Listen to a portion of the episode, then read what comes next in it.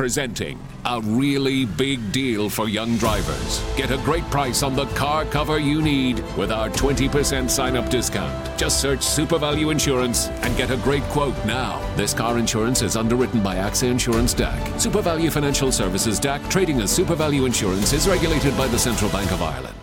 We acknowledge the traditional custodians of country throughout Australia and recognise their continuing connection to land, waters, and community. We pay our respects to them and their cultures and to elders both past, present, and emerging.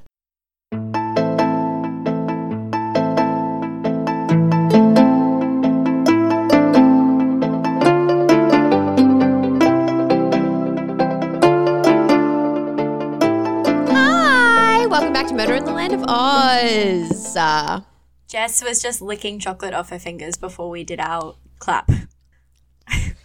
Way to shatter, chocolate way to shatter the illusion. Yes, I, I bought a bag of flake bites for to go and see Frozen two today, and now it's just dust at the bottom.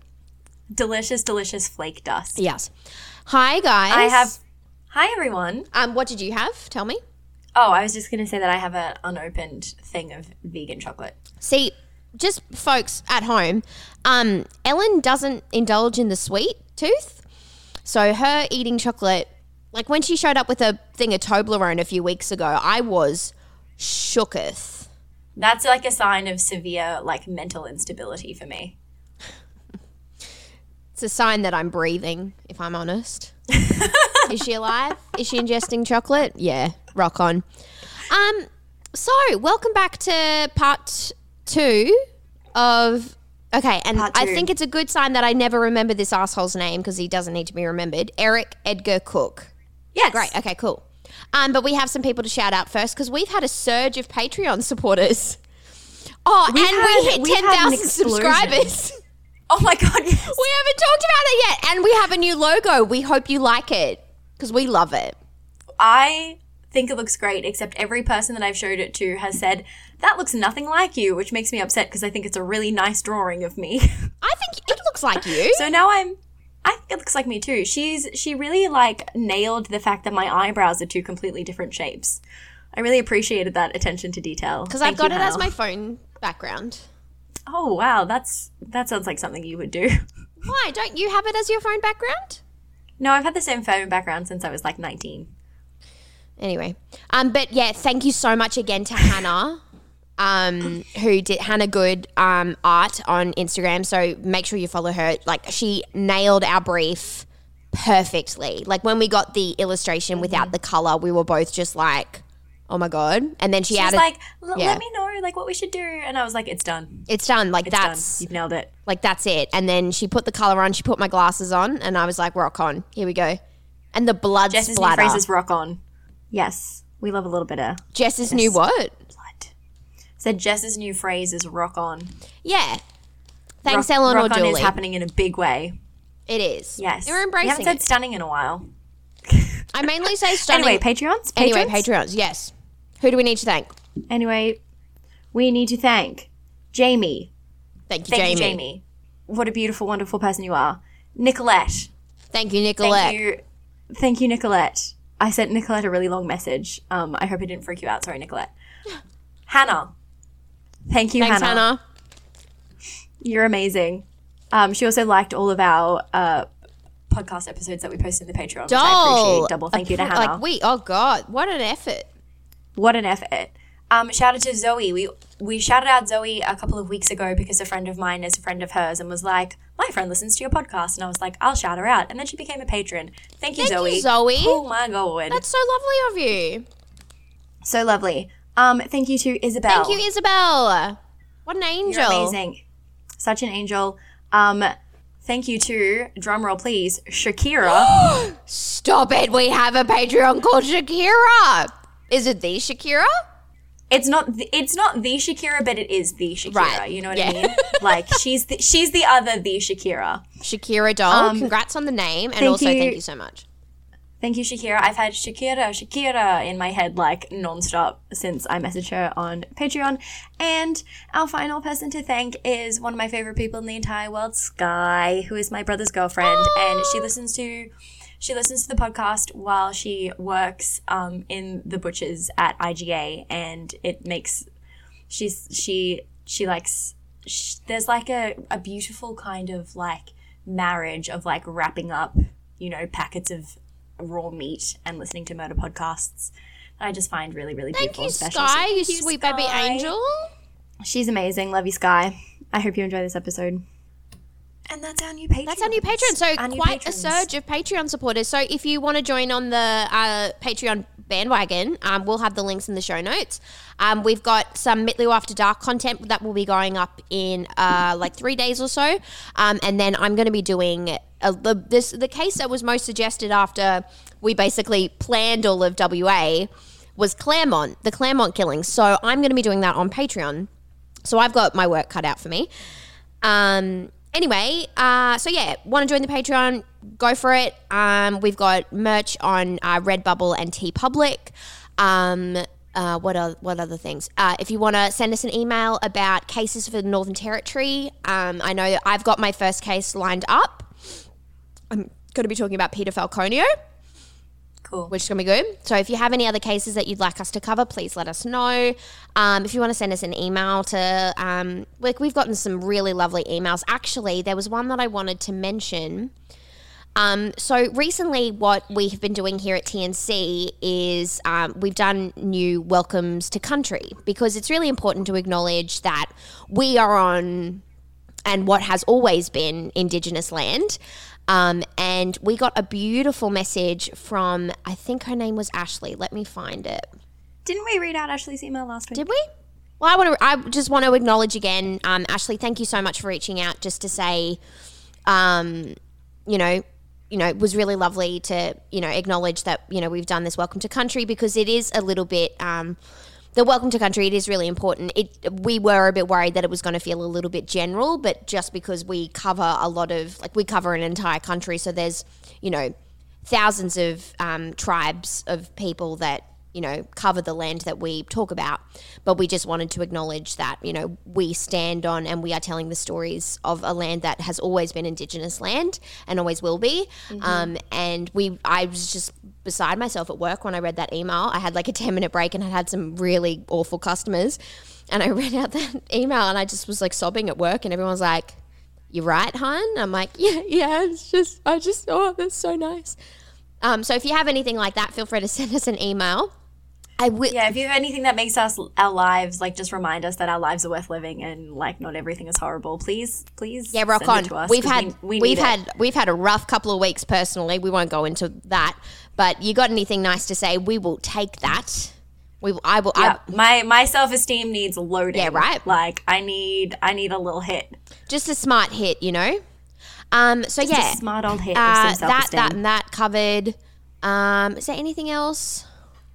Just that we like you. We you like you. Oh, also just wanted to stress the importance of iTunes reviews. So there has been some lovely people that have um, left us some beautiful comments on there. Um, please make sure you're rating and reviewing if you do like the content. It's very important. Just make sure that we get out there, basically. So yeah. Um, okay, last episode of WA. I'm very excited. Okay, Ellen, take it away.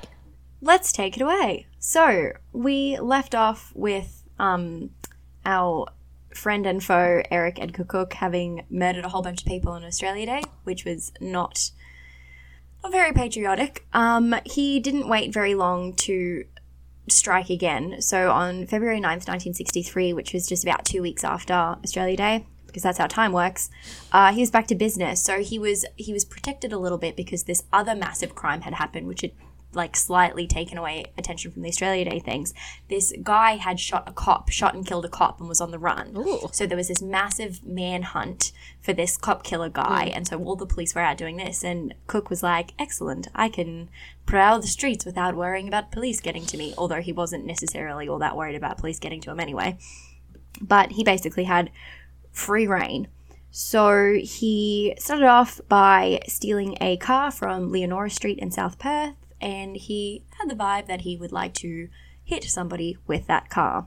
That was the kind of particular thing he was feeling that day. So he followed, he tried to run down this couple that were on the back of a Vespa, but another car came driving down the road and stopped him from doing it. Thank God, praise Jesus.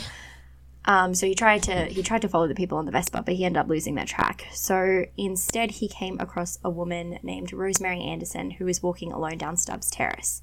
So Rosemary was like striding on home after she'd had this argument with her boyfriend John Button. So she was really upset, and so they'd had this argument at John's house, and John had gotten in the car to take after Rosemary, um, but she was like following along the car and was like, please, babe, get in the car. Like, I'm sorry. And she was like, no, leave me alone. So she kept on going. He stopped the car a few blocks away and like tried to give her time to cool off.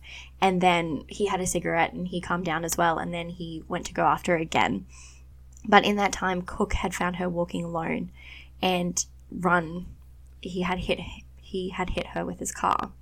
So John, you know, literally blocks away, gets back in his car, drives to where he thinks that his girlfriend Rosemary is going to be, doesn't see her, goes up the street, is like, wow, there's no way she could have walked this far, No. does a U turn, comes back, and sees like a pile of something on the side of the road.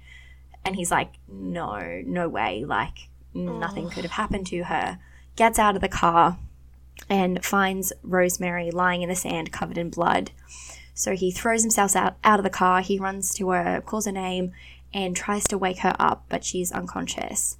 So he, you know, he picks up, he picked up her body, um, and you know, she he was kind of struggling with a little bit because she was she was quite tall. She weighed almost the same amount as John did, and was trying to put her like in the back of the car so he could take her to a doctor's surgery to get her looked at because he immediately knew that you know something was terribly wrong.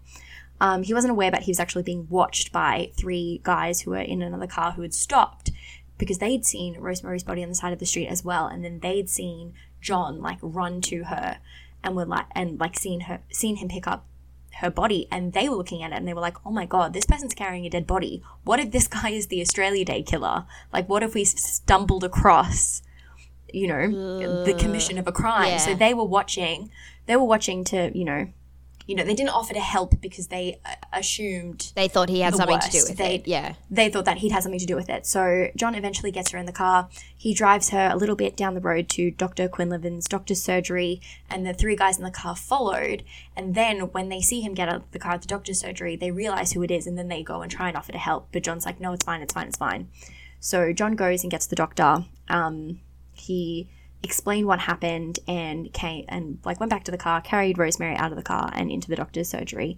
And the doctor immediately realizes that, you know, there is nothing that he can really do for her at the doctor's surgery. So he um he calls the ambulance. He cleans the the blood away from Rosemary's like mouth area so to, to help her keep on breathing. And then he called the police as well. So Rosemary was taken away in the ambulance when it arrived, but the doctor told John to wait and wait for the police. Right. So after striking Rosemary Anderson with his car, Cook had gone to an area called Kings Park and he ran the stolen car into a tree to hide the damage yeah, that yeah. Rosemary's body had caused. And he left the car and opened the two front doors so it looked like, you know, two teens had been joyriding or something like that and Right. crashed the car. Um, so the police eventually arrived to Dr. Quinlivan's surgery and they found John there. And John was like quite in shock still and he kind of stumbled through a kind of rambling version of events. And he seemed, he seemed off to the police. He was really nervous. He was like kind of stumbling over his words and everything like that. And the police were like, uh huh. So John's like, oh yeah, me, my, me, and my girlfriend, like we had a fight, and then she left the house, and then I was waiting for her to cool off, and then by the time it got there, like her body, I just found her body, blah blah blah, and the police were like, uh huh, buddy, sure you did. Sure. Um, so the police are like, they're listening to the story. They notice that John's car actually does have a couple of little dents in it, um, which was unknown to them actually because John had gone into a rather minor car accident a couple of weeks earlier, and they were just little tiny dents, like they weren't like full on massive damage. Right. Um, so the basically from this point, like John Mulaney has this really great bit, and not to be that person who quotes like stand up comedians, but he has this really great bit about how like police work back in the day is like all about hunches, how they're like, you know. All you had to do back in the day was have a hunch, and as long as you had a hunch, you'd manage You to fine. solve the crime Yeah, yeah. because you, you followed your hunch. So the police had this hunch that John had hit Rosemary with the car. So they told John that he wasn't going to be going to the hospital to see Rosemary. He's was going to be coming back to the police station with them. So he was taken to the CIB and he was questioned all night. So they took him there and they were asking him all these questions and making him go over the story again and again and again. He was never told that he was wasn't being held. He was never told that he was allowed to leave, and he also wasn't really told anything about Rosemary's condition. So she's been rushed to the um, like to the hospital like in a very very critical condition, Yeah. and he has no idea.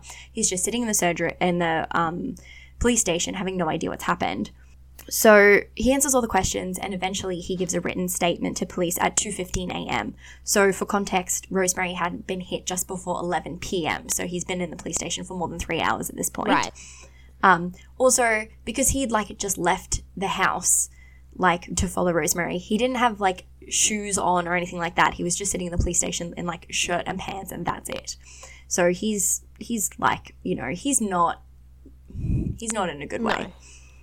So the police get him to write down the statement, and they review the statement, and they're like, mm, "Yeah, we we do not trust this person. We do not trust this young person." They thought that the reason that um, John and Rosemary had, had had an argument, which was ridiculous. So what was happening is that they were sitting at their house. They'd gotten fish and chips. They'd had like one piece of f- fish each or whatever, and John was like sitting there. They were also with John's brother. And John was like sitting there and he sees like a hand go over to like steal his fish and he like snapped at the person was like, Don't do that. Thinking that it was his brother who he could be mean to, but actually it was his girlfriend who he shouldn't have been mean to. And Rosemary got really upset and that's why she stormed off. So she gives the story to the police and the police are like, That's You're dumb. saying that they're like they're like, bro, that's dumb. Like there's no way. And like she stormed out of the house crying. Like she was really upset. The police were like, Yeah, that doesn't track. Like that level of being upset doesn't track with somebody just trying to steal your fish and being upset about it. Okay. Um, so they they told they said that they thought John was a liar, basically, and John had lied to the police, but not about the fish and chips. So he had omitted, apart from his statement, he said that when he and Rosemary had gone to get the food, they'd just driven straight back home. But they didn't drive straight back home. They parked the car and engaged in a little bit of adult activity before they returned home. But obviously, John didn't want to tell the police that because it was 1963 and they weren't, weren't married. married. Rosemary Rosemary was 17 and John was 19 years old, so it would have been a, a pretty big, you know. Okay. I thought you were going to say like she was 17 and he was 47 and I was like, "Oh, No. no, they were they had a completely appropriate age difference, Okay. but she was a teenager. They weren't married, you know. So she he didn't want to like sully Rosemary's good name. no, name, of course not." Okay. which is very respectable. Good on you, John. Yeah, yeah. So that kind of like knowing that he had lied was making him probably act a little bit and like not knowing what was going on and everything like that was act making him act a little bit more nervous probably. Yeah. So at 3:15 a.m., they had a break from the interrogation and John was like, "Please can somebody Just tell let me what's what going fuck on." tell me what's going on with Rosemary." The police officer is like, "Cool, I'll phone the hospital." Comes back a few minutes later and is like, "I have to inform you that Rosemary has died." no cushioning, nothing. He, they're just like Rosemary's dead. Um, and she had died at so she she was in a really critical condition when they first arrived, but they gave her like they stitched her up, they gave her a blood transfusion, and she was stabilizing. But then suddenly her vitals just crashed, and she just you know one second she was alive, one second she was dead. Basically after that, but she died at two thirty a.m. So she had been dead for almost an hour before anybody bothered to tell John. Don't kind of love So- that. Don't love that. So they told John, he immediately freaks out. He's like, I've got to go to the bathroom right now, immediately. He goes to the bathroom, throws up for a while, comes back, and when he comes back, like, as you can imagine, like, he's just completely desolate. Like, he, he, he's, he's devastated. Like, his whole world has completely been destroyed in the past couple of hours. Like he and Rosemary, like they'd been together for a long time. They'd had this be- really beautiful love story. Like they were planning on getting engaged. Like she was like his world, and now she's gone all of a sudden. And you know, just because of his mental state at the time and everything like that, he made a decision, a really bad decision, the consequences of which I'm sure he never considered at the time. But he said to the police, Okay, I'll tell you what you want to hear. I'll confess to her murder. No. In his mind, he's thinking, like, the only thing I can do to get out of this room and possibly go and see her and possibly make this whole nightmare come to an end is to tell them what they want to hear. Oh, that happens so much. It happens so much. And like, you know, this isn't like a confession tapes thing. Like he he was held there for quite a few hours, like don't get me wrong, but like you know, it was not like he was tortured or anything like that, No. but it is that relentless like being questioned and questioned and questioned. You know, you're telling the truth, they're accusing you of lying. It's understandable that, you know, you'll make a wrong decision in that moment. yeah. So he gave the police another written statement. So he said that the real reason that they'd argued is because he had tried to get fresh, was the terminology, with Rosemary, and she'd rejected him. So, and he'd gotten really, really angry about it, and she'd stormed off. And he'd followed her in the car to beg her to come back, and she'd refused. So he said that he was driving really fast. Um, he was driving as fast as he possibly could, really close to Rosemary, so she, he could scare her, but he accidentally hit her with the car. So the police finally accepted this version of events and charged John with willful murder. With willful murder, and he was held in remand at Fremantle Prison in solitary confinement until his trial a few months later. And I'll get into that trial in approximately 35 minutes because Eric Cook is not done with his activities. So, a few weeks after Rosemary, Rosemary's death, the night after Valentine's Day in 1963, it was an extremely hot night in Perth. Um, Cook had spent the evening prowling around when he came across the house of Jennifer Hurst and Lucy Madrill on Thomas Street in West Perth. So Lucy was a social worker and she had been working in the very 1960s named Native Welfare Department. Nice. Um, yeah, I'm like, oh, I certainly hope they've changed that name. Um, and she was working on helping Aboriginal women and children in urban areas. And she and Jennifer had only moved into the house two months prior. Obviously, unknown to them, Cook had already broken into their house three weeks previously. So the front window of the house was open, but Cook decided to sneak around the back so he wouldn't be seen from the road. So he broke in, he came across Jennifer's room first and like had a look at her, but like decided that he wasn't really she wasn't really his type, I assume. Um, but he did steal one pound from her purse and then he headed into Lucy's room. Lucy was lying on top of the bed. She was wearing only a sheer nightie because it was so hot. And Cook was like, let's go. So he walks over to the bed. In his haste to get to her, he knocks a photo off her nightstand, which wakes Lucy up. So she tried to get out of bed to run away, but Cook punched her in the head so hard that her head smacked against the back wall.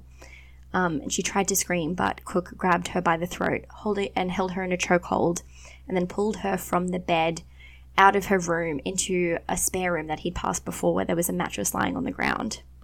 He threw her onto the mattress and grabbed a cord from a nearby lamp and strangled her with it, holding it there for several minutes until she eventually fell still. He then raped her dead body. Writing that sentence, like when I was writing that episode, I was like, this is one of those moments where I'm like, why are we doing this? Why are we do I doing have this to say? to ourselves? Why do I have to say the words raped a dead body for people to listen to? Horrific. So, despite committing what the any sane person would consider to be the most fucked up crime you could possibly commit, he decided that he wasn't finished with Lucy.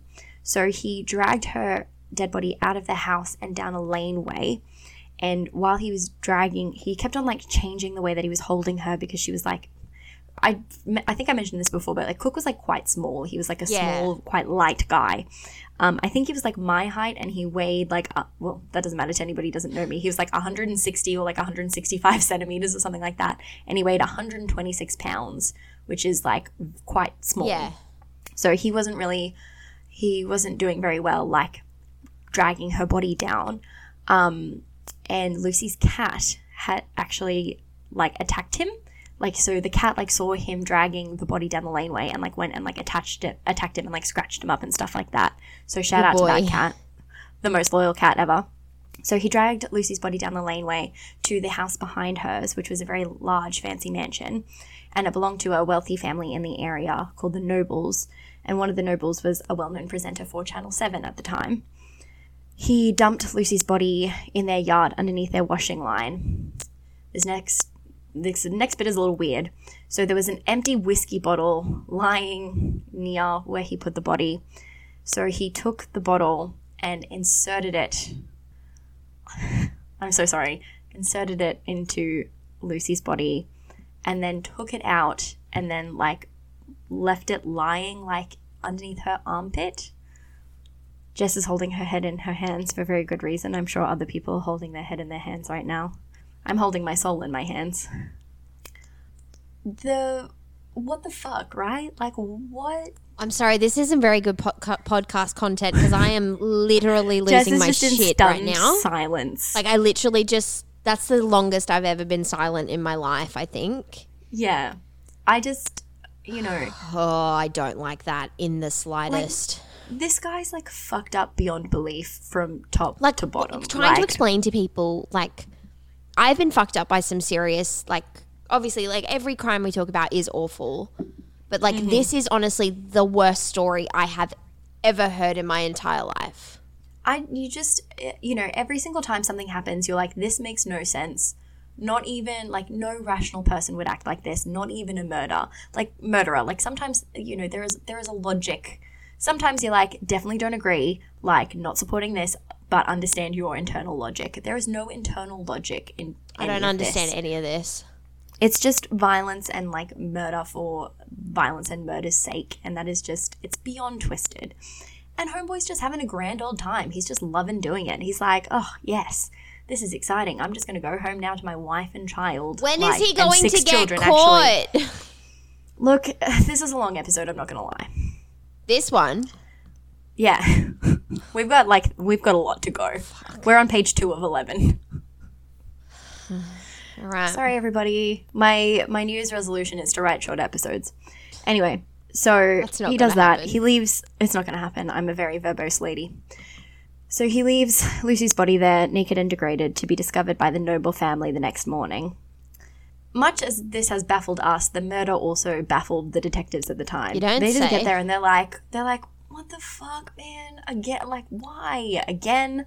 So they question all of the people that Lucy knows, but they kind of like from the get go were like, okay, you know, the fact that she was like murdered in her house without her housemate waking up, they're like, this, This guy's done is it most before. likely. Well, they thought that yes, but also they were like, this is a prowler. This is somebody who's experienced at like being in people's homes late at night, Hmm. and they'd known that there'd been reports of prowlers in the area. In fact, the people who had lived in the house prior to Jennifer and Lucy had moved out partly because of a prowler. Like the the lady was frightened because of this prowler being in the neighborhood all the time. Don't blame you, hun. Do not blame your hun, but also potentially should have told the new tenants about that. Just saying Potentially. potentially could have like passed that message on. So police were pretty hopeful um, about getting some evidence from this crime, unlike any of the other ones that they had, because there was um, semen on top. They found traces of semen on top of the whiskey bottle, and they'd recently in London they'd recently like developed technologies that would able them, a, which had enabled them to get the blood type from semen. Right. So this is again pretty early forensics. So they took they literally like they didn't ship it. Like a guy, Dr. Drummond, like the forensic examiner, took the whiskey bottle himself in a briefcase to London to have it examined. Holy shit. Um, yeah, they were like they were not fucking around, but unfortunately the results came back with nothing.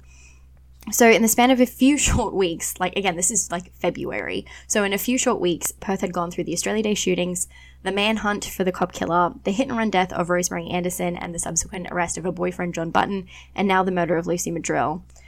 But obviously, the people of Perth did not know that one man was responsible for all but one of those crimes, and the police kind of didn't help matters because people were really like, like, oh my god, what the fuck is happening in Perth? Like, what's going on? You know, is this all the same guy? And the police were like, you know, based on the way that this crime happened, we don't think that the Australia Day shooting and this Well, murderer so are the same person. Which is what Because they're so fucks me. different. Exactly. Yeah. So it's no wonder. Like, I'm not blaming the police. I wouldn't. I know, wouldn't have strung wouldn't- this together. I sure wouldn't have put two and two together. No. I'd be like, well, it's a ghost. Well, Um, the paranormal. well, the paranormal. So, John Button's trial was set to begin on April 29th, 1963. And John's family, who were like so convinced that John didn't do it because they knew that he was just like freaking obsessed with Rosemary, managed to get him a really, really, really good lawyer um, named Ken Hatfield. And at first, Ken and his clerk Bart were not super convinced of John's innocence, and they told because he'd confessed, and they said to John like, "Look, you're better off to accept a deal and just do ten years for manslaughter." But John refused, and so like you know, the fact that he had refused to accept the deal, like he confessed to the crime and like this was a capital murder. Like he could he was facing the death penalty. Like if he's convicted he of willful mur- murder, he would have been hanged 100%. Yeah. So the fact that he was saying like no, I will not plead guilty to this crime, like I did not do it in the face of potentially being hanged made them like realize like oh shit, this dude's the real deal. He did not do it. So Which is tricky when you've said that you did it. Yeah. But he'd had the statement saying that he didn't do it, and then he'd had the statement saying that he did do it. So, like, you know, yeah, he confessed, but he also didn't confess. Right. You know? Okay. But also he did confess.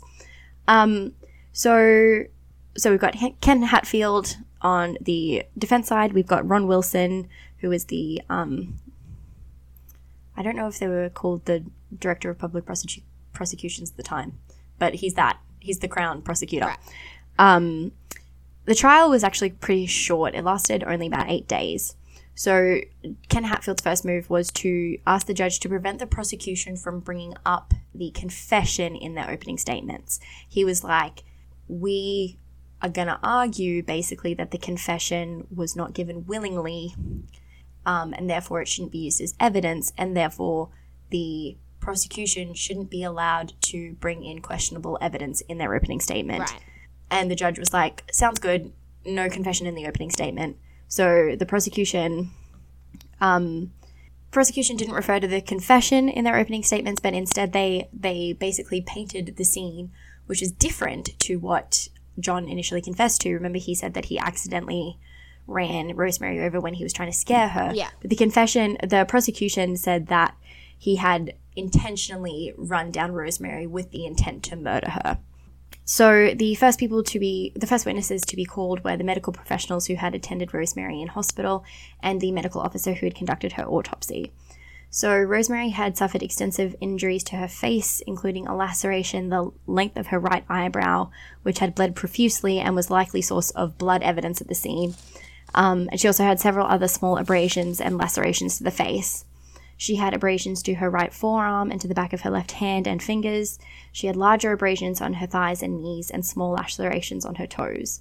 Her fibula was fractured, and internally, Rosemary had suffered a large subarachnoid hemorrhage, which means bleeding in the space between the brain and the tissue that covers the brain. Um, and she had that over the entire surface of her brain, as well as bruising to her temporal lobe. Her liver was torn, she had hemorrhages to her kidneys and spleen, and her abdominal cavity had been filled with blood. The injuries were said to be consistent with being hit by a car. So, after that traumatic medical evidence was given, um, the police who had analysed the crime scene and uh, Rosemary's father were questioned about the damage to John's car. So, there, as I said, there was like a little, there was there was a little bit of damage to John's car. There was a couple of dents in the front, and there was a depression that was 20 centimeters long but quite shallow to the front top bonnet of his car. So not really consistent with having hitting someone. Not really consistent with having hit someone. And there was also microscopic and like literally microscopic, like so small that like the only person who noticed them was the forensic examiner, like drops of blood on the bonnet on the outside of the car. But yeah, no evidence. Like you, would like we've all even on TV or whatever, we've seen a car crash. Like we've seen the kind of damage that happens. You know, when something hits a car that is traveling like 35 miles per hour is like I'm gonna get this wrong, but it's like 80 kilometers an hour or something like that. Like it's not slow. No. You know, it was going pretty fast. Um, and that causes whether you're hitting a tree or another car or a person, that causes that kind of velocity causes a lot of damage. Yeah. But that just wasn't present on the front of this car. So, um, Mr. Anderson, Rosemary's father, had said that he had seen damage to John's car because of the accident that John had been in the, a couple of weeks prior to Rosemary's death, but that he that some of the damage he had only noticed after Rosemary's death. So he was like, yes, it was damaged beforehand, but there was also fresh damage to the car. Right. So, um, one of the people who, one of the witnesses who was in the car who watched John move the body, also gave his version of events. And he had said that he had seen a person bending over a body lying on the side of the road. But on cross examination, he admitted that he was in the back seat and he didn't really see, like, he didn't have the best view of what was going on. So the other two witnesses were um, prepared to testify but were never called. Um, so the police vehicle examiner, Constable, Constable Trevor Condren, was questioned, and he actually said that there was no significant damage to the front of the car, or the headlights, or the windscreen, and that the damage just to the grille was consistent with the story of John's minor car accident a few weeks prior. Um, so yeah, the the defense is really painting the picture of like there is not enough damage to this car for John to have done this. Right. Um, so they called up Detective Deering, who is the um, police officer in charge of the investigation, the one who had questioned John. So when he's called up, Hatfield is like, okay, jury, get out. Now is our time to be like, we do not want the confession to be um, ad- admitted as evidence. So the duration of their arguments about whether or not to let in the confession lasted for more than a day.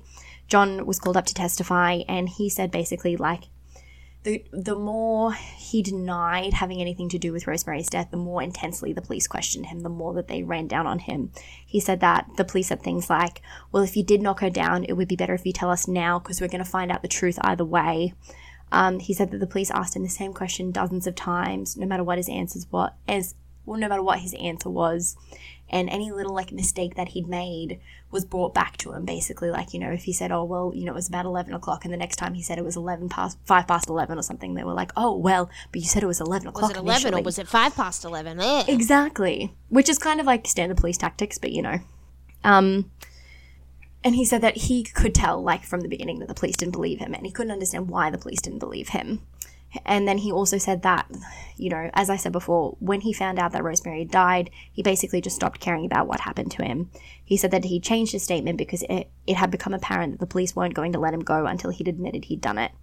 He said that the police suggested aspects of the confession, like Rosemary getting angry because John had decided to get fresh with her, and the fact that he had just tried, he, the reason that he had driven the car dangerously was to try and scare her. He said that it was all coming from the police. Right. So the the judge listens to all this and is like, "Cool story. I'm going to allow the confession anyway. Sorry about that." Um, so the jury was then allowed back into the courtroom, and Detective Deering read John's confession to the court. Hatfield cross-examined Deering extensively, and Deering was forced to admit that at no point he did he or any other police officer tell John that he was not being held and that he was free to leave at any time. John was brought to the stand again to give his evidence about the coerced statement in front of the jury. In his closing statements, Hatfield outlined the lack of damage to John's car, the microscopic specks of blood on the bonnet being consistent with cast off. He didn't use the word cast off. I don't know if they knew. I don't know if that's how far they'd gone with blood spatter at this point in time. But he said that it was consistent with John carrying Rosemary's body near the car. Right. And not with him having hit with her with the car. her. Mm-hmm. He stated that while the post-mortem evidence was clear that Rosemary had definitely died from being hit by a car, the lack of damage made it clear that it could not have been John's car that had done it. Right. He also like slammed into the detectives that interviewed John, saying that there was nothing that John could have said to get him out of that interrogation room other than a confession. Hatfield said that the detectives had already decided that John was guilty before he was questioned. Nothing in terms of physical evidence mattered because they knew once they had a confession, they knew there was no way John was going to get away with it. The prosecution, in their closing argument, stated that the evidence indicated that John's car had hit. They were like, John definitely hit Rosemary Anderson. The question is not if he hit her, but what the intention was. He said they said that the jury's job was to decide whether or not John was guilty of willful murder, murder, or manslaughter. manslaughter. They were like, did he intend to kill her or did he not? Um, they also pointed out the kind of spectacular coincidence that Rosemary would be hit by a car when John was just far enough away to not see anything, but close enough that he was able to render assistance to her. They said that if the accused's car wasn't the car, then the coincidences required would be colossal. They also like used this piece of evidence from the post-mortem. So the forensic examiner was questioned about whether or not Rosemary's hymen was intact, and he said that it was. So he conf- he like literally said like yes, Rosemary was still a virgin when she died which obviously wasn't true because John had had sex with her early in that day. But John was also glad that the examiner had said that because he was like, well, I didn't want everybody to, like, I didn't want her good name to be disgraced after, after death.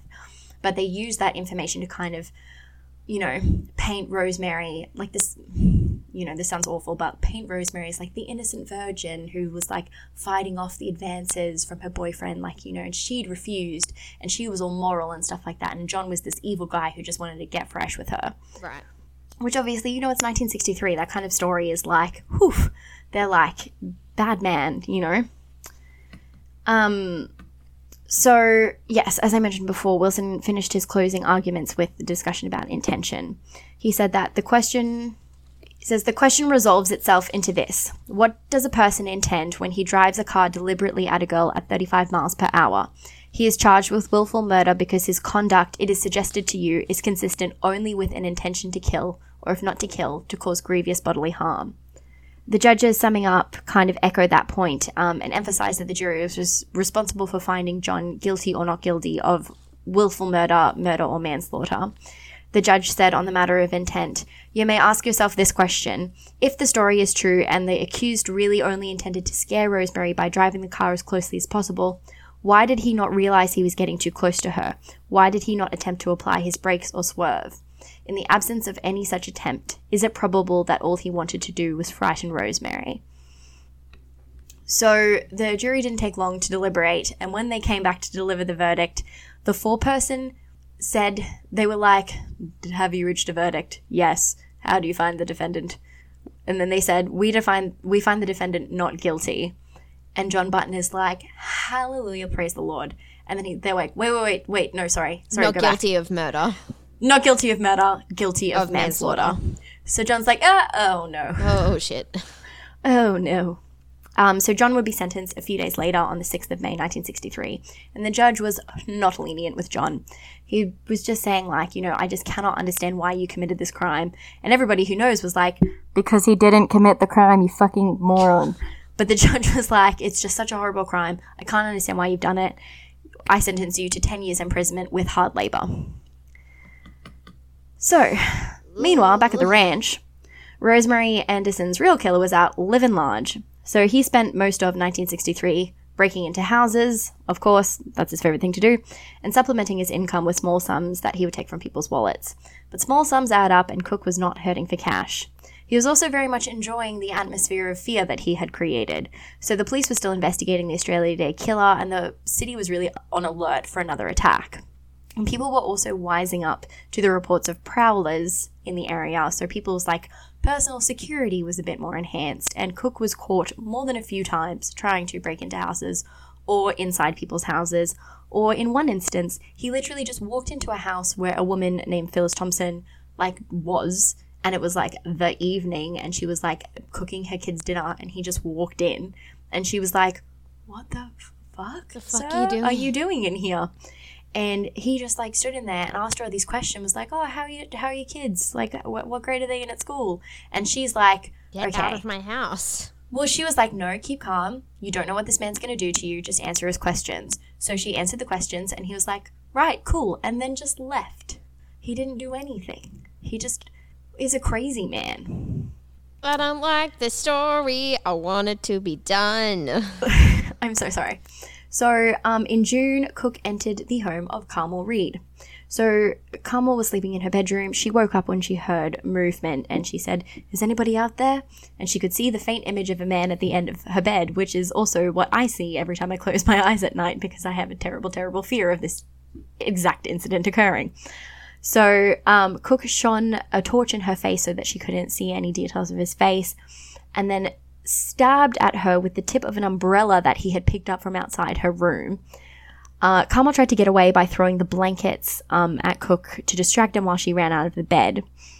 Cooke tried to punch her and hit her in the cheek, but Carmel, Carmel's like a tough bitch. She was like, they described her as being like a five foot ten country girl, and like she did not fall down. She was like, nope, Nah, no fuck yeah. punch can, exactly, no punch can fell me. So she kept on running away, and Cooke was like, okay, I fucked it, and ran out of the house. So Carmel ran into her housemate Trisha's room screaming, and the neighbors heard all the commotion and came over to help. And then they called the police, and the police were like, "Oh my god, not again!" Um, but they were like, "Praise Jesus, you're alive." But again, somebody had just broken in. There was no evidence, no fingerprints, no description of the person, nothing to go on, nothing. So, about two months after that was Cooke's next and thankfully his last murder. But it was something that it this is this is this is straight out of a horror movie. Like if this happened at the start of a horror movie, you would be like, this is unrealistic. So it was the 10th of August, 1963. Shirley McLeod was a science student at the University of Western Australia, and in order to support herself while she was studying, she had taken up babysitting. So she was in this house babysitting a little eight month old Mitchell Dowd while his parents were out on a literal dark and stormy night. Like it was like blowing a gale, storm, thunder, big old house in the middle of the night. Like honestly, the start of every horror movie you've ever watched. So she was sitting on the couch in the lounge room of the dad's house studying when Eric Edgar Cooke entered, and he had had a big evening. So he had driven around the sub- suburbs of Perth in his own car for part of the night, and he went to a whole bunch of places, including Cottesloe, which was tantalizingly close to where he'd committed the Australia Day shootings. He then broke into a house at 17 Pierce Street. There was a woman sitting on the couch, but he was starting to enjoy the risk of being seen. So he crept through the house looking for money when he came across a 22 caliber rifle. He left the house thrilled with his find and started driving around in search of a location that would provide him with the victim. He parked his car on Carroll Street in Dalkeith. Luckily for him, a woman ran out of a house in in the nearby street into the park across the road. He took aim with a rifle, following her as she ran and waiting for her to stop so he could shoot. But when she did stop, um, she was standing slightly behind a tree, obscuring her from view. Frustrated, Cooke lowered the gun and moved on. Bernice Rogers had ran out of her house in order to chase after her dog who had gotten loose, but she had made a narrow escape. Cooke headed down towards the river, ending up at a house on Menora Road. He entered the house, and there he saw Shirley McLeod sitting on the lounge room from the hallway. Her head was down so she couldn't see him. He took aim and fired a single shot into Shirley's head. When the Dowds returned home around 2 a.m., they assumed that Shirley had fallen asleep sitting up on the sofa while studying. Carl Dowd went, to, went over to wake her up and noticed that she was covered in blood. Her hand was still holding her pen, and she was literally mid sentence, like on her notes. Like her sentence had just stopped. So Carl initially and also very understandably thought that the killer was still inside the house. So he ran up to the bedroom where his wife and child were and like locked the door and they waited in there for a period of time until Carl thought it was safe to go and call the police. So the subsequent investigation into Shirley McLeod's murder was massive, and although there was not like evidence, you would say, to link it to the Australia Day shootings, the fact that it was a really similar sort of crime, it was very similar actually to the murder of George, the last Australia Day shooting victim, um, George Walmsley, like when he just like knocked on the door and like shot the guy in the head with the rifle. It was really similar, and it was in a nearby neighborhood, so they were like, okay, it's not definitely the guy, but it's probably the guy. Yeah. So, 50 detectives worked 12 hour a day shifts, canvassing the neighborhood and interviewing more than 8,000 people. Um, and this crime scene, unlike any of the others, had some evidence, which was a fingerprint. So, every person who had been in the dad's house in previous months was fingerprinted, but there was no matches, which was good because, you know, this kind of led more credence to the police's theory that it was the Australia Day shooter Yeah. but obviously bad because no matches means that they're not found. But anyway, you understand. So, detectives were working on going through people and finding a match for the fingerprint as well as searching for the cartridge from the bullet. So, like, obviously, you know, with a rifle, like, you do that, you know, the thing they do in the movies where they go chook, chook, and then the cartridge falls out? Yeah. obviously because he'd shot her with the thing like that would have happened but um, because you know cook had left a cartridge behind at the australia day shootings which he knew the police had found so he had actually taken the cartridge with him after shirley mcleod's shooting um, so on the 16th of august 1963 an elderly couple called mr and mrs keener were out for a lovely afternoon walk in the suburb of mount pleasant Mrs. Keener stopped to pick some flowers from a bush on the side of the road, and to her surprise, she found a rifle stashed underneath the bush. The couple left the rifle where it was, returned home, and called the police. They just reported it to the local station and were like, hey, we found a rifle. Anyway, maybe you boys want to Good check for them for not touching it though. Yeah, well, they didn't. Yeah, they just left it where it was. I think they did touch it, but they didn't take Oh, it. okay. Um, Don't touch it. If you find something, don't touch it.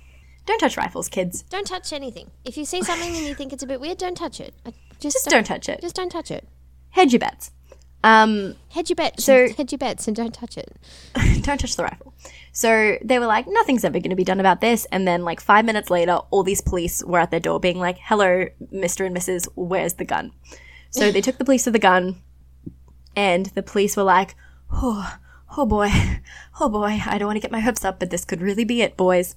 Um, so they took the gun, they took it back to the CIB, and they analyzed the bullet that was removed from Shirley McLeod's forehead. Um, they there was one bullet left in the rifle, so they fired it and they compared it to the bullet from Shirley McLeod, and, it, was, a match. matched. Same firing print impressions and all that. The Tinder jazz. it's a match screen came up. The Tinder it's a match screen came up with two bullets going. It's a match. It's a match. That's how I assume. I've watched a lot of like, you know, CI, you know, CSI and stuff like that. So that's what I assume all of that technology looks like. You know how they always do like the looking for DNA match, DNA match found, like computer screens that are so like the scrolling thing and everything. Uh-huh.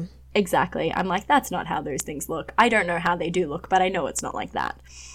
So we know. So it was a match. So the police thought that because the gun had been stashed in such like a random faraway place that it was likely that the killer was going to return to collect it. So they set a trap. They put the gun back in the bush and they kept it secured in place with fishing line. And they then set up a lookout at the house across the road from the bush, which was monitored 24 hours a day. Thankfully, they didn't have to wait too long for the trap to be sprung. So on the 31st of August, Cooke had been prowling in the neighborhood of Peppermint Grove, which is the kind of well to do neighborhood that he favored. He was killing time waiting until the streetlights in Mount Pleasant switched off around 1:15 a.m. so he could retrieve the rifle. Unusually for Cooke, he was driving his own car, a Holden sedan. He drove down Rookwood Street and parked directly opposite the bush, which put the detective on lookout, Constable Bill Hawker, immediately into suspicions. He was like, no, there is no reason for anybody to be parked across the road from this bush at this time of night, apart from one reason. So his partner, Constable Skian, was having a little nap in a tent next door, but Hawker was like, this is it, man. They had hypothesized that the killer would come back around this time. They were like, look, if he's going to come back, he's going to wait until the lights went off. So at first he was like, yes, my theory was right. And the second was like, oh my God, this guy is a murderer. So Detective Hawker like watched as the man opened the he opened the door of the car really slowly and then he got out really slowly and like stood in the doorway and like looked around and was like real cautious. And then um, constable hawker was like hey hey man wake up. Like this is this is the dude. This it's is all it. happening. And in the time that it took for him to wake up um, constable skian the man had crossed over to the bush and was like retrieving the gun. So hawker literally like cool police moment like leapt over the fence um, with his partner like not far behind but probably like a little bit tired and confused of what was going on. And he grabbed the man from behind and he um, put one handcuff on cook's wrist and the other on the fence so there was no way for cook to escape. And he was like yeah boy he's found. So he noticed like he put the handcuffs on he put the handcuffs on the man who he didn't know was Cooke yet, but we all know that it was, so there's no point pretending. Um, and he like put the handcuffs on and was like, "Man, this guy has extremely soft hands. Why does this guy have such soft hands? And also, why is he mumbling to himself?" But was like, you know, whatever, killers are weird. And then he went into the house where the lookout, lookout was set up to call the police because he didn't want to risk putting it over the police radio and like having every single person you know, every patrol car in the nearby radius, like zooming on in this place. So he went to call the police to try and keep it secret. And then Hawker returned to where Cooke was and noticed all the weird things about Cooke that made him stand out. So, like his cleft lip, which made sense as to why he was mumbling to himself. Um, his white silk women's gloves, which explained why his hands were really, really like weirdly soft. He also searched Cooke, and in his pockets of his overcoat was a pair of women's underwear and a newspaper column with information about a wedding on that day underlined and address written over the top. So the reinforcements come, Cooke is picking up and taken back to CIB headquarters, and like every single Perth, every single police officer in Perth was like also headed there. Like this was like the capture Why do I feel like this isn't going to end very well? well, look, we're an hour in and we've got still a fair bit to go. No. It doesn't end badly. Like he gets hanged. Okay, keep We going. already knew that from the beginning. keep going. That's the thing. I know that he's going to get caught, but I just need for people to stop being killed. Do you get me? I get ya. I feel ya. So, Cooke, Cooke had been arrested before. He was pretty familiar with cops. He knew some of the people that were there, and he was also very like, And they're like, "Oh, it's Johnny Soft Hands." yeah, exactly. they were like, hey, Johnny Soft Hands, how you doing? They actually all called him Cookie. That's right, Like Cookie. his nickname was Cookie, and all the cops called him Cookie. But you know, Cooke Cookie was kind of in his like element, so he's like chatty, and he was like bragging about all the houses that he'd broken into that night, and like telling all the cops like, "Oh yeah, I went over to like 15 Scott Street and I stole 10 pounds from that guy," and the cops are like, uh, "Hello, you were being arrested on suspicion of murder," and he was like, "And then I stole five pounds from this other guy," and they're like. Cool story, bro, but like the the murderer is why we're here. So he's being super chatty about all these petty crimes, dead silent about the serious ones. He um, denied any knowledge or involvement in Shirley McLeod's murder. He had told police that he had also like been out, you know, strolling about. We actually told police that he had found the gun when like under the bush when he'd parked his van on the street to like adjust the van's suspension or something like that. And then like in the in the books that I read, they were like, but then the police were like, that's ridiculous. Why would you park your van and do that on top of a hill? And I didn't understand why that was weird, so I didn't include it in the episode, but now I'm including it anyway. Um, so he was like, he said that he just happened to see it there when he was doing whatever with his van, and he wanted to come back and take it so he could sell it. And the police were like, that story doesn't check out, Eric. And he was like, anyway, did you want to hear any more tales about all the houses I've robbed? So he was questioned pretty extensively, but they weren't really getting anywhere. So they decided to bring in Sergeant Gordon Mormon to question Cooke, as he had been dealing with Cooke literally since Cooke had stolen the money box from the South Perth Methodist Church, however many years prior. And they had that kind of like policeman criminal relationship where like Mormon was like, "You're a crook, but I respect you," you know. That kind of Don't respect old-timey- this guy, please. Put him but they away. just thought they just thought he was like a petty criminal. They just thought he was like old, you know, Johnny steal two pennies. Not that he was like literally the most evil person that maybe has ever walked the earth apart from Hitler. But anyway, so they got Mormon and this other cop who was really familiar with Cooke called Detective Barker to come in and talk to Eric. And they knew that with Eric, like, sit back, let him talk, let him brag. Eventually, you'll tell you what you need to know. But Cooke was like not as chatty as he usually was, but he he knew that you know if he confessed to this crime, he was he was done for. So the next move was for the detectives to go to Cooke's home. So Cook had told police that on the night of Shirley McLeod's murder, he'd gone to the bowling alley around 8 p.m. and then gone straight home. His wife, Sally, who was used to detectives at the door due to Cooke's petty thefts, was not really expecting the police to be there investigating a murder. And when she was questioned, Sally told the truth that Cooke had not come home until incredibly late at night. She gave a written statement to that effect to the police, which was shown to Cooke back at CIB headquarters.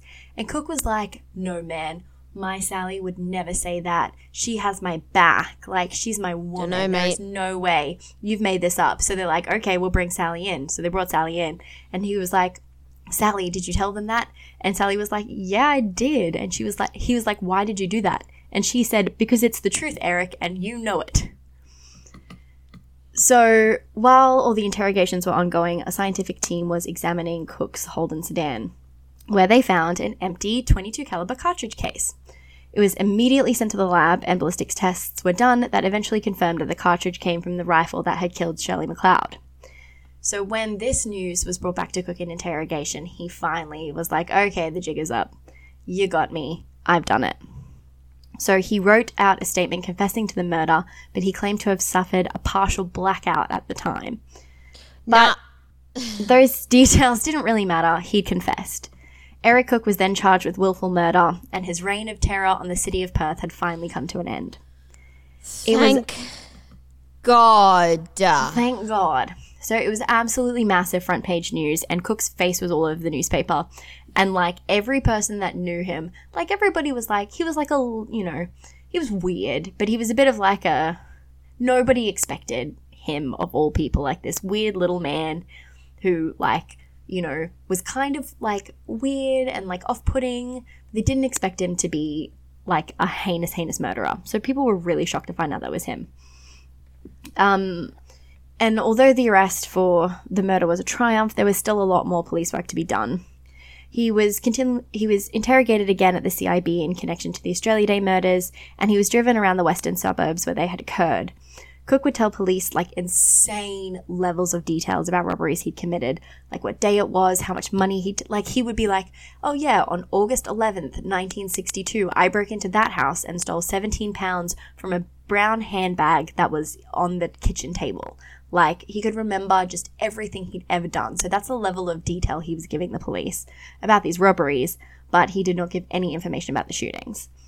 But um, Barker and Mormon had noticed that Cooke had reacted badly, like when they'd driven past the houses where the Australia Day shootings had occurred. So they're driving him all around. They all go to the pub for lunch, because why not? And while they're there eating lunch, Barker says to Cooke, basically, like, look, you are going to go to jail for hanging. You are going to go to jail and you're going to be hanged anyway because of the murder you've committed. You can either die a coward for the way you shot these people, or you can man up and admit responsibility. And Cooke was like, Good argument, don't want to be a coward, I'll confess. So they went around again the the route that Cooke took during the Australia Day shootings, this time with Cooke giving his usual amount of exhaustive detail um, about the murders and with the police photographer there to record Cooke at the crime scenes. Now that he'd confessed, Cooke was ready and even like a little bit keen to tell the police about what he'd done. Like he was not proud, but he was kind of like he was a bit excited to like be talking about it, which is fucked. And as I said, insanely good memory. Like his level of detail was excessive. So he could remember the number of the light pole that he was standing next to when he like threw the rifle from the Australia Day shootings into the river, which is extremely handy when the police dive team had to go into the river. So what they did is they stood next to the light pole, tossed in a rifle that was like the same as the one that he'd used, and like just looked where it landed and managed to find the murder weapon that way. And so when um, the police asked Cooke why he'd committed the crimes, Cooke responded, I just wanted to hurt somebody. After the tour was done, somebody killed Yeah. many people. Exactly. So after the tour was done, Cooke was taken back to the CIB, and with his wife and all of the detectives present, he wrote out confessions detailing each of the Australia Day shootings.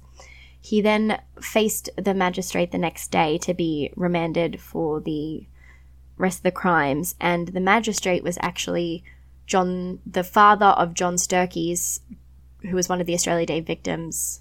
So he was the father of John Sturkey's girlfriend. So this magistrate had seen like his daughter be absolutely devastated, you know, after her boyfriend was murdered, and he was the person who got to like remand Cooke, you know, while Like, the not judging, but isn't that a bit of a conflict of interest? But it's Perth in 1963, and I think there's like a 200,000 people in the entire town. Yeah, fair enough. So it's like, you know, if the, your magistrate's not your murder victim's girlfriend's father, then it's probably like your other murder victim's girlfriend's cousin or something like that. Yeah, right, okay.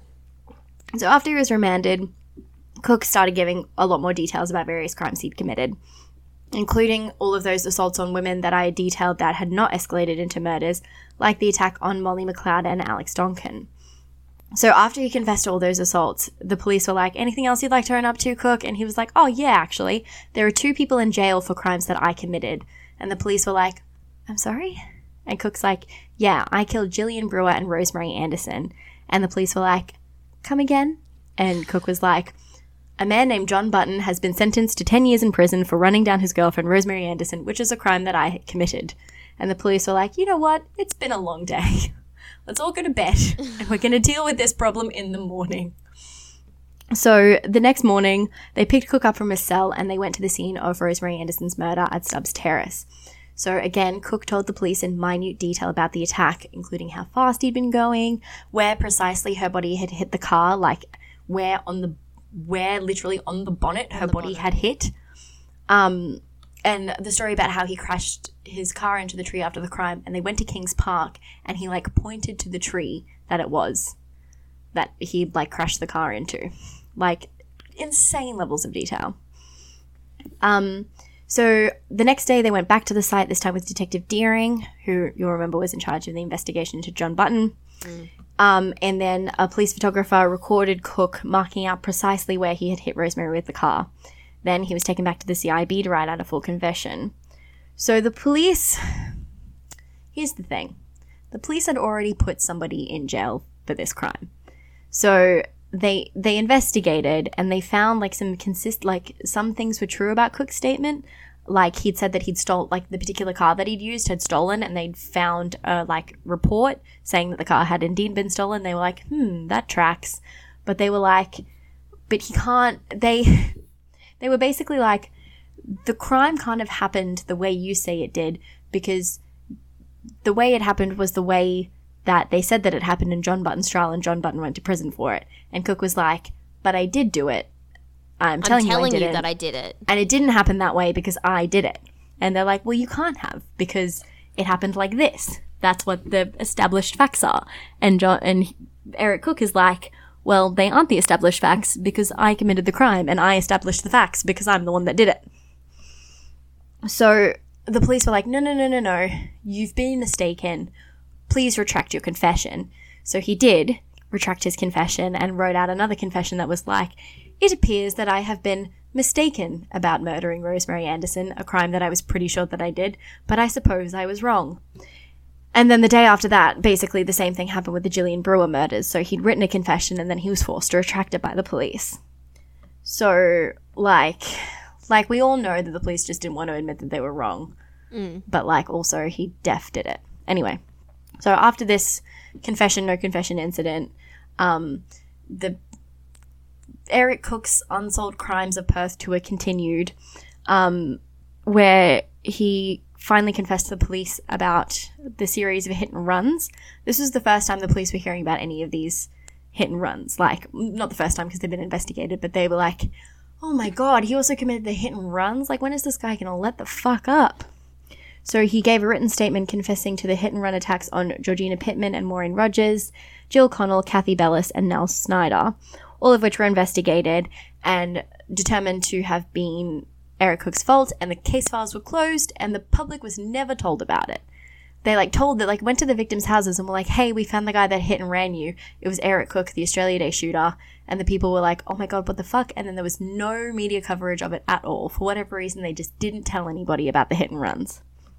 Okay. So, finally, Cooke is set to stand trial in November, and in one of those, the magistrate is the father of my victim's ex girlfriend moments. The the defense attorney who was assigned to Eric Cooke was Ken Hatfield, who is John Button's attorney.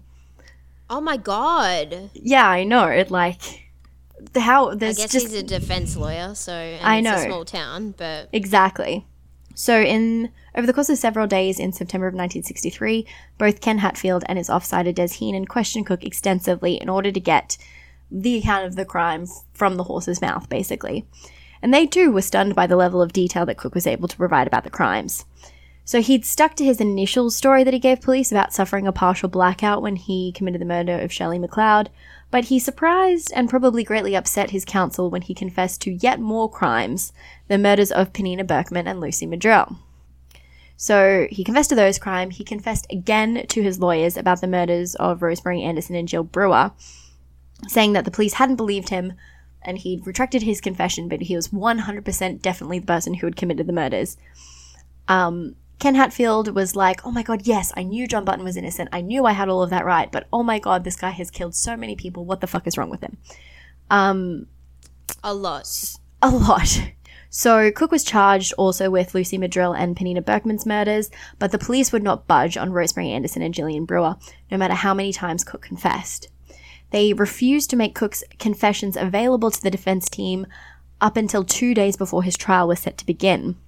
So Cooke was only being tried for one murder, which was the murder of John Lindsay Sturkey, one of the Australia Day victims. And Cooke pled not guilty to the murder, but it wasn't really pleading not guilty. So it wasn't a case of whether or not he had done it. He had definitely done it and he'd confessed to it. But it was a case of whether or not Cooke was sane enough to be considered Whether he was responsible. Right, yeah, okay. exactly.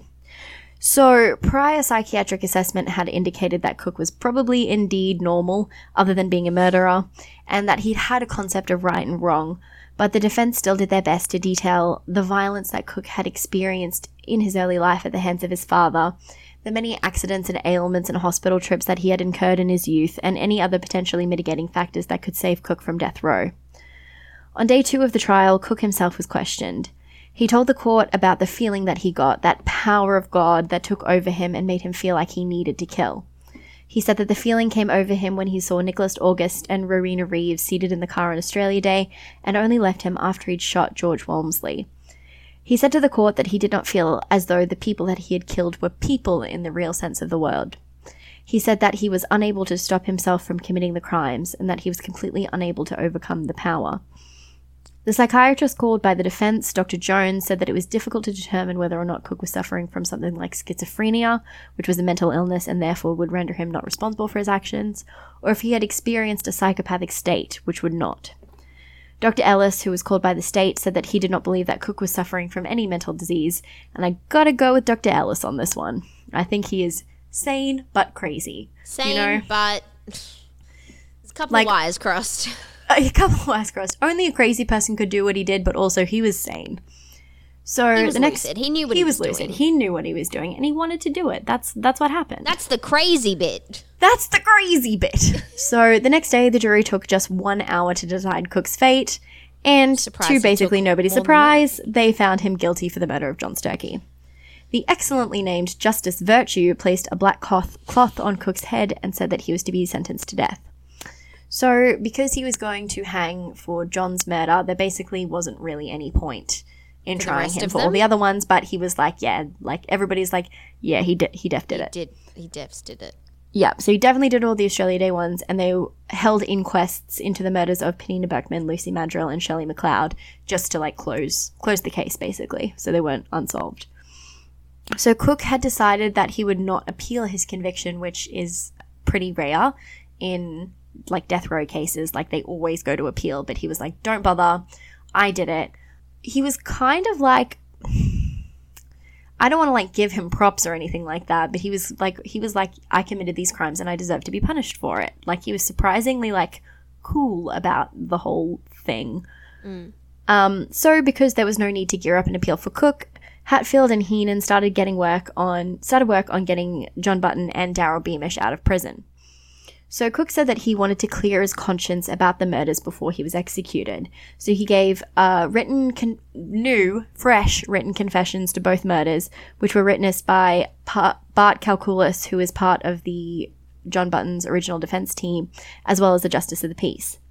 So, in contrast to the confession that John Button had written, Cooke's was long and full of details. He recalled things that only the killer could have possibly known, like the handbag that Rosemary was carrying at the time it seemed like like based on the strength of his confession and how much it gelled with like you know the kinds of injuries that Rosemary had suffered and things like that the the team was like this is going to be a slam fucking dunk. They were like we've got this in the bag. We've got this hook line and sinker baby. Like it is happening. So um, a hearing was set up to see if John Button as well as Daryl Beamish could get new trials. So they had that hearing first hearing in February of 1964 and then John's then they had John in March and Daryl in April, I believe. So the legal proceedings would end up putting Cooke's execution off a bit, which he was like weirdly not happy about. Like he was kind of like, ugh, like, oh, like I don't want to die, but also I don't really want to be like in prison. And he was also terrified that John Button and Daryl Beamish were to somehow like get revenge, like on his family. Like he kept on saying to Bart, like, oh my god, John Button is going to like come and like kill my family and shit like that. And Bart was like, that's not good. One, he's in prison, so he couldn't even do anything if he wanted to. And two, like, you're the murderer, not him. Like, your family is fine. So, despite the defense's confidence, the appeals for Beamish and Button did not go great. So Cooke was ex- extensively questioned at Button's appeal, particularly about like why he confessed and then retracted and then confessed again. Um, so he'd admitted he admitted when he was questioned to making up some details in the confessions and like not not telling anybody about it. And his defense for it was like he knew that the police thought he was lying, so there was no point in not lying. So, like that, well, you can see the logic to it. But he was like, Look, I'm telling the truth now. Like, yeah, I lied back then, but this is definitely 100% the truth. I definitely did it. I don't want these people to be in jail for a crime that I committed. I did it. I'm the scoundrel. Let these people go. But not that nobly. No. Um, so he said he said that he'd confessed again to clear his conscience and to help John Button out, but Wilson put it that Cooke was just trying to help himself out by delaying his execution. So Hatfield then questioned Cooke about the five other hit and runs he'd committed, basically to draw comparisons between those attacks, which he had definitely, as I said, like been found guilty of, essentially, and the murder of Rosemary Anderson to like establish a pattern of behavior, essentially. Right. But in confessing and then retracting, Cooke had made himself untrustworthy in the eyes of the court. His confessions were not su- sufficient evidence to call retrials for Beamish and Button, and their appeals were dismissed. Cooke was considered a liar and a big noter who would confess to anything if it got him a bit of infamy. After the appeal was dismissed, they then went to the High Court of Australia, but that appeal was also dismissed for both of them. And at that point, there was nothing else to be done. Button and Beamish remained in prison, and it was time for Eric Edgar Cooke to finally be hanged. So the date of his ex- said thank God about capital punishment, but thank God. I know cases like this really make me rethink my like bleeding heart lefty no capital punishment stand. You know, Bleeding heart lefty. So the date of his execution would be set for October 26, 1964, and Cooke, he was ready for it. He was like, yeah, okay. There was a news item on the radio that was like, that like, he should be retried for the crime and there, there would be a, a stay of execution. And Cooke was like, if that happens, I will just kill myself. He was like, that I'm, he was done. He's ready to go. So, three days before his execution, Cooke was talking to the Reverend Jenkins, who was like his spiritual advisor in these times. Um, and he told Jenkins that there was only one thing left on his conscience that two men were still in prison for crimes, crimes that he had commit, committed. He took the Bible from Jenkins' hands and swore on it that he had committed the two murders. So there'd been like a bit of publicity about all of this, and it had mostly died in Button's case, but in Daryl Beamish's case, as I mentioned before, like Daryl was like deaf and mute. There was there was a little bit of like, you know, there's a little bit of like discrimination stuff as well as the whole wrongful conviction thing. So there was still a little bit of traction left on this. And there was an attempt in Parliament to prevent Cooke's execution in case Beamish could possibly get a retrial. Um, but that ended up this was like literally like on like the day before like on october 25th they were like quickly stop this man from being executed. This guy might get a retrial. And they were like no no no no no let's just do it. So there was nothing left to delay the inevitable. Cooke woke up bright and early at 5.45 a.m on 26th of october 1964 officers arrived at 6 a.m to begin the proceedings he was taken to the shower, given a fresh new set of prison khakis to wear for the big day, and taken to the holding cell just behind the gallows. He waited there for 90 minutes, chatting lightly with the guards and with Reverend Jenkins and another clergyman. At 7:45 a.m., just before it was time to go, Cooke said again to Reverend Jenkins, "I swear before Almighty God that I killed Anderson and Brewer." Then the executioner arrived to take Cooke to the gallows. A white hood was placed over Cooke's head, with a little flap left open so he could see where he was going. He was led to the gallows, the noose was placed around his neck, and the hood was pulled down over his eyes. The hangman pulled the lever, the trapdoor released, and it was all over in less than a minute. Cooke was dead.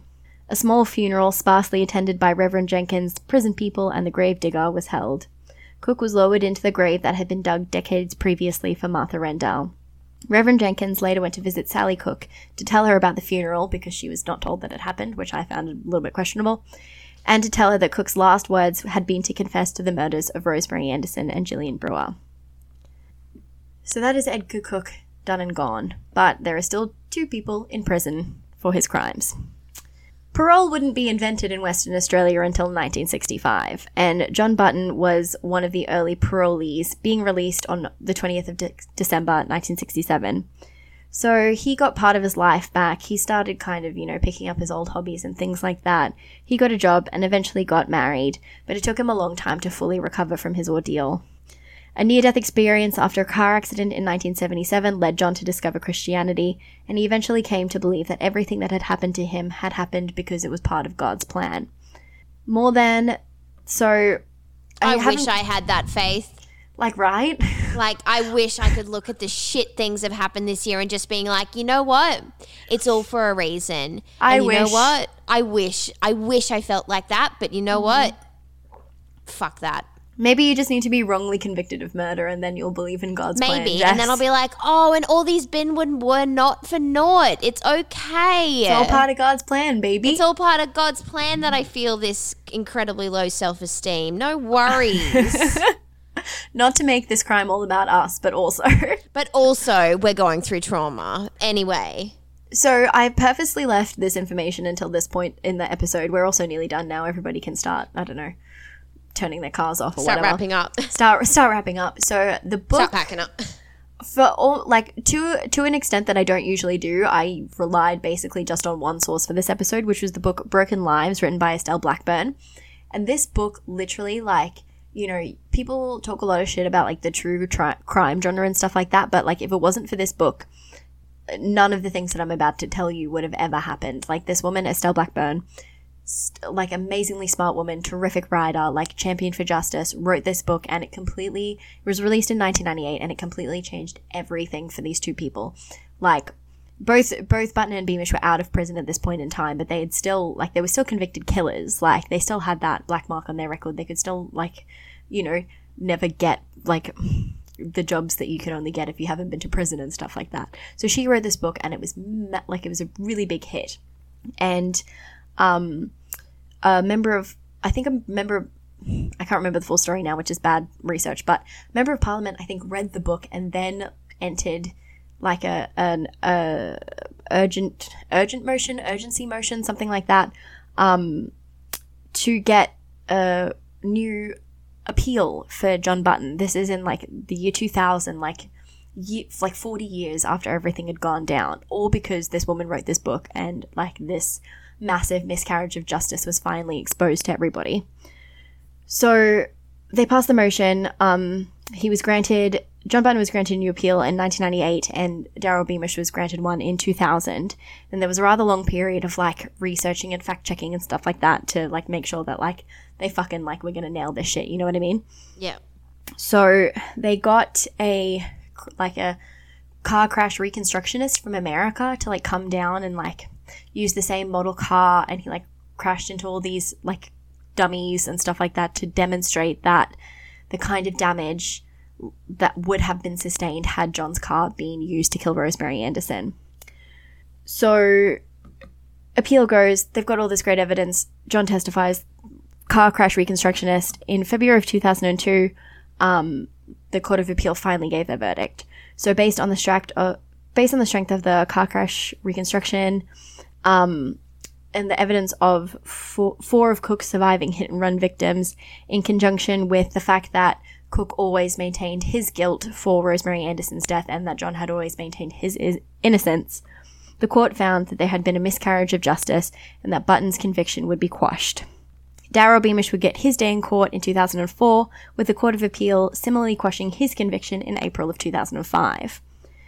In June of two, like 2005, he went to prison in 1961. Ridiculous. Like 1961. He was 64 years old when the conviction was quashed. Like, that's just your whole life. You know, your whole life, people think you're guilty of this crime. Anyway, in June of 2011, Beamish was granted a $425,000 payout from the West Australian government, with the government's sincere apologies and the hope that the money would help him have a comfortable retirement, which was the literal words they used. Um, after John Button was found to have not done the crime, Rosemary Anderson's family took a fair while to kind of come to terms with the fact that John was innocent. So immediately after the conviction, the family maintained that Cooke wasn't responsible for their daughter's death and that John was responsible. And it took a meeting with John Button and Eric Cooke's remaining family, organised by Australian Story, and then another meeting with the WA Director of Public Prosecutions for them to fully accept John's innocent innocence. And now John is the head of the Western Australian Innocence Project, which, as we know, fights for wrongly convicted people. John. Like, God's plan was real. Like, not like, I don't believe in that man, but like, God's plan fucking worked for John. You know, he has really done some good shit with this horrible ca- hand of cards that he's been dealt. And that's the end of the story. I am exhausted, so I don't know how the fuck you've done that. Um, holy fucking shit! Every time, like I've ta- I've spoken to people about this case because like, oh, like you know, what are you doing at the moment? And I'm like, oh, well, Ellen's doing like a two parter on Eric Edgar Cooke, and everyone's like, who's that? And I'm like, literally, you don't want to know. You don't want to know. Like you don't want to fucking know because like this is honestly the most messed up thing that I have ever heard of. And I think the reason why I'm like so fucked up by it is because like there's no MO. Mm-hmm. Like like he repeats a few times, but like he crosses over so much and it's so scary. it just does not fit in with the narrative that we've established for like serial killers in particular that there's like you know like the They ted someone, bundy like- like you know we mm. he killed co-eds with long straight brown hair and he did it in this way like this Like, dude's just like anybody with anything. for the, sh- the for the shits and giggles because he literally wanted to mm. And I mean, we've said that before. It's like there's no reason for anyone to kill anybody other than the fact that they want to. yeah when you I talk mean, about these people, like it's sure. just oh, I'm so fucked up by this case. I really am. yeah I can't believe I'd never heard of it. I Even my dad, either. like I was like, yeah, Eric Edgar Cooke, and my dad was like, who? I was like, fuck, okay. It is just, it's just so wild. Like, it's just, it's just, you know, I read the book and I did all the other reading and like everything like that, and I just still can't wrap my head around it fully. Like, there are still so many things that, you know, and I left so much shit out. You guys have no idea. You always say that. You, but you have like there is no. This could have been. I was worried that it was going to be three parts. I was really worried that it was going to be three parts. There are like there are like serious crimes, like assaults and stuff that he committed that I didn't mention because I was like, this is getting to be too much. People can't listen to this. Just some dude like beating women over the head while they sleep over and over again. Like, I really recommend reading the book. It is exhaustively detailed, and I mean exhaustively detailed. Like, I can't imagine having written it and I just need to give like I don't want anybody to think that like you know uh, sometimes we do like do like original research or like primary source research and you know go through case files and stuff like that this I did not do that in this thing like there you know Estelle You would have Blackburn been you would have been doing it for about four, like five months. it would have taken my entire life. Like it would have taken my entire life. But, you know, it's such a massive story and for Estelle Blackburn to kind of, you know, do all the research she did and all the work that she did, I am just so in awe of that level of like I could never. I could never. It was amazing. And, you know, as I said before, I think that's why even though as a genre true crime is rightfully i think criticized for being a bit exploitive and you know things like that it you know and i'm not saying that our show is doing this at all because i'm not a narcissist but it, that kind of research does have the power to really affect change. And i think we've seen that a few times over the course of history that you know sometimes all it takes is somebody putting a spotlight on a case that would have otherwise been forgotten. And you know the real details can come to light and justice can be found for people even if it's 50 years after the crime occurred. Like it's just you know for for John Button and Daryl Beamish like the fact that that book was written was fucking life changing you know and good good job Estelle yeah, I'm wow. glad to ride on your coattails for a little bit Thanks, hun. thanks hon love your work Okay. Um. Yeah. Well, thank you so much, Ellen, for all your hard work. Like that was not easy in any sense of the word. So good job. Cheers Um, once again, if you want to get in contact, feel free to email us at murderandlandofoz at gmail.com. You can find us on Facebook. You can find us on Instagram. We've gotten lots of lovely messages from people. Um, thank you all so much for helping us get to 10,000 subscribers. Very exciting. we're gonna do a Christmas special Yes, we are. just so everybody knows there'll be Christmas themed content Christmas. Um, if you want to become a Patreon, sign up. You can hear about the Claremont killings that I'll be covering and also Mitlu After Dark. Fun, fun, fun. And all the other episodes we have up there. And all the other episodes that we've got on there that is like that's the thing. When you sign up for Patreon, just because you're a new Patreon doesn't mean that you miss out on like all of the old content. Like all of that is upload. It's it's all there for your um, enjoyment when you're ready. Um, yeah. Honestly, like I ha- like we both have had like on like personal level like really rough years. Um, and I have been struggling to sort of feel grateful about a lot of a lot of the aspects of my life um, at the moment. But I have to say that this is a really positive thing in my life this podcast. I mean not only does it keep me in touch with Ellen at least every fortnight not that we don't have hour long chats on the phone basically every other day. yeah.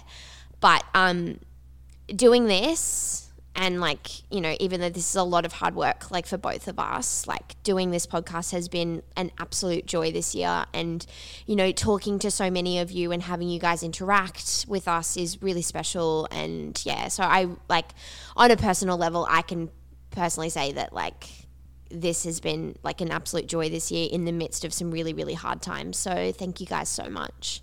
I second that. Um, cool. Well, uh, we're going to do some Mitlu After Dark content that's going to be on the Patreon, so you should sign up. Just saying. um, but we will see you in Two weeks, weeks. for the start of our Northern Territory season. We'll have Christmas first and then Northern Territory. Christmas, then Northern Territory, I beg your pardon. Um, so, yeah, we'll see you soon for our Christmas special, and we'll see you guys. Bye.